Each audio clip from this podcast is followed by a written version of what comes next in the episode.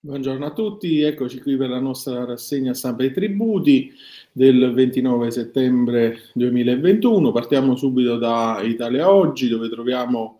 articolo sullo slittamento dei pagamenti delle cartelle e saldo dell'IRAP per chi ha sforato gli aiuti, l'articolo firma di Marco Mobile e Gianni Parente, sul, um, diciamo lo troviamo anche sul Sole 24 Ore, e su Italia Oggi dicevamo uh, l'articolo a firma di Giuliano Mandolesi, eh, sostanzialmente um, si, um, più tempo per recuperare i versamenti dell'IRAP, per chiedere eh, e non perdere gli arretrati dell'assegno unico e stessa autonomo e disoccupati, i contenuti sono, diciamo, per raccogliere le firme del referendum sulla cannabis sono i contenuti del decreto legge all'esame oggi al Consiglio dei Ministri, che approverà la nota di aggiornamento del, del, DEF. Intanto il governo lavora anche a una diluizione dei pagamenti delle cartelle sospese durante la pandemia e il cui importo è dovuto in un'unica soluzione entro domani 30 settembre. Sulle cartelle si profila un doppio intervento per venire incontro ai contribuenti che si trovano di fronte a un vero e proprio ingorgo. Domani scadono infatti sia il termine per il versamento di tutti i pagamenti sospesi per l'emergenza Covid nel periodo tra l'8 marzo 2020 e il 31 agosto 2021, sia quello per la rata originariamente dovuta a luglio 2020 della rottamazione terra e del saldo e stralcio. Come annunciato ieri dalla sottosegretaria all'economia Maria Cecilia Guerra, l'esecutivo sta valutando di diluire il pagamento anche perché chi aveva piani di radiazioni in corso si trova a dover saldare almeno 10 rate, se ne deve complessivamente 18 per non perdere la chance dei pagamenti scaglionati. Sul punto allo studio c'è l'ipotesi di spalmare su più mesi gli arretrati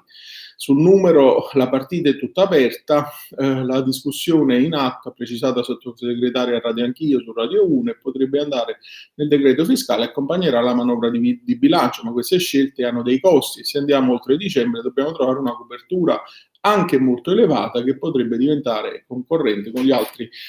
interventi che vogliamo fare in campo fiscale. Sulla rottamazione invece si punta a una remissione in bonus per quanti hanno perso il treno dei pagamenti, questo consentirebbe a una platea di almeno 300.000 contribuenti che hanno saltato l'appuntamento anche a causa di un calendario su cui sono arrivate continue modifiche durante la pandemia di reinserirsi sul sentiero della definizione agevolata. Se però questo doppio intervento sembra di avere bisogno di più tempo proprio all'esigenza di reperire mh, le, le, risorse necessarie per la copertura, il governo sceglie la strada del decreto d'urgenza per spostare al 31 ottobre il termine anch'esso il 30 settembre per l'IRA. Su, eh, sull'articolo eh, di eh,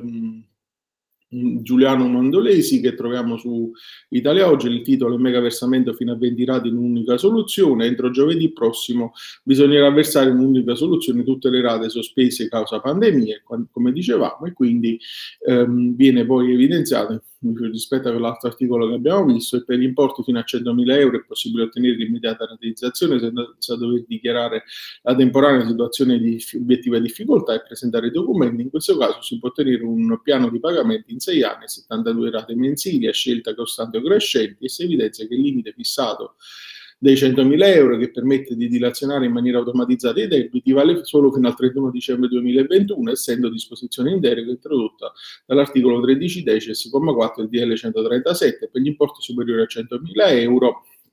Invece, ai fini della dilazione, le persone fisiche e ditte individuali con regimi fiscali semplificati devono allegare l'ISEE, le imprese invece devono presentare il prospetto per la determinazione dell'indice di liquidità e dell'indice alfa e copia dell'ultimo bilancio approvato e depositato presso il registro delle imprese. Su NT Plus, enti locali di edilizia, troviamo un interessante articolo a firma di Francesco De Monte, funzionario responsabile della riscossione alla prova dei fatti. Il problema è risolto del eh, registro eh, cronologico e si evidenzia diciamo, il fatto che ehm, eh, nel, eh, nell'ambito della riforma eh, sancita con la legge 160 del 2019, eh, il comma 793 ehm, appare ehm, diciamo, nell'ambito di un margine corretta applicazione dell'articolo eh, 44 del DLGS 112, ehm, rubricato appunto registro cronologico e bollettari. Infatti, l'ufficiale della riscossione, il funzionario responsabile della riscossione, è tenuto ad annotare in ordine cronologico tutti gli atti e processi verbali compiuti numerandoli progressivamente in un apposito eh, registro che deve essere conforme a un modello approvato decreto, dal decreto del Ministero delle Finanze da tenersi con le forme e con la modalità stabilite per il registro cronologico dell'ufficiale giudiziario. Eh, in questo senso è controverso l'individuazione del soggetto competente alla numerazione e vidimazione del registro cronologico, non che all'interrogazione, all'erogazione sanzionatoria in caso di trasgressione, perché in parziale discontinuità con una uh, previgente normativa prevista all'articolo 7,2 GG6 CS del DL 70 2011, il funzionario di riscossione attualmente, oltre a essere nominato fra i dipendenti dell'ente dell'affidatario, non è più soggetto al possesso del patentino eh, di abilitazione rilasciato dalla prefettura all'esito del superamento degli esami con decreto del direttore generale del Dipartimento dell'Economia e delle, Fina- delle Entrate. Eh, al contrario, invece, eh, ancora oggi Ehm, questo è necessario per l'ufficiale della riscossione, quindi il neofunzionario è un dipendente dell'ente locale, è nominato con un atto ehm, da parte del soggetto presso cui esercita la propria attività, ha frequentato, superato un corso di preparazione e qualificazione eh, non più indetto dalla, solamente dall'Agenzia delle Entrate e quindi esercita le proprie funzioni in tutto il territorio nazionale. L'Agenzia delle Entrate, dunque, al contrario di quanto originariamente previsto dall'articolo 42 del DLGS 106, 112 del 99, risulta non soltanto estranea alle procedure di, di abilitazione a funzionare della riscossione, ma risulta altresì sprovvista di, ehm, della dei, titolarità dei rapporti giuridici e delle attribuzioni funzionali concernenti le entrate tributarie e extratributarie di competenza degli enti locali, quindi questi rilievi dovrebbero sulla carta costituire più che validi motivi per operare in senso addittivo, com, ehm, colmando così eh, il più che evidente difetto di coordinamento legislativo, arrivando eh, per gli effetti al riconoscimento dei compiti di numerazione, vidimazione e conservazione dei, dei registri in capo all'ente locale. E quindi la legittimazione alla quale dovrebbe eh, sommarsi naturalmente anche quella eh, sanzionatoria. Um, penultimo articolo riguarda rate e scialuppa di salvataggio. Cristina Bartelli ritorna sull'argomento um, della um,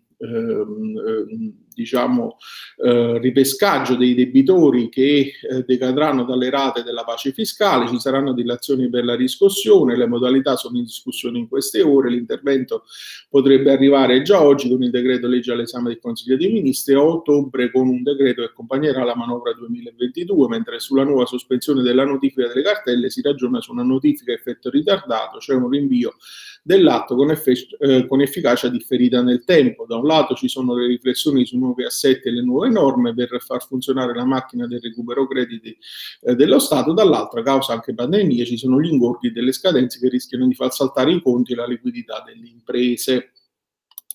L'ultimo articolo, sentenza penale a doppio effetto, un'ordinanza della Corte di Cassazione che rigetta il ricorso dell'Agenzia delle Entrate a firma di Emilio De Santis. Se i fatti sono gli stessi, la sentenza penale di assoluzione irrevocabile dispiega gli effetti nel giudizio tributario. Non venta al caso né la violazione dell'articolo 7,4 del decreto legislativo 546 del 92, che prevede l'inammissibilità del giuramento e la prova testimoniale nel processo tributario, né del principio di corrispondenza tra chi si è pronunciato, in quanto la produzione della sentenza sentenza non è soggetta ad alcuna preclusione perché è rilevabile di ufficio e il principio viene affermato nella,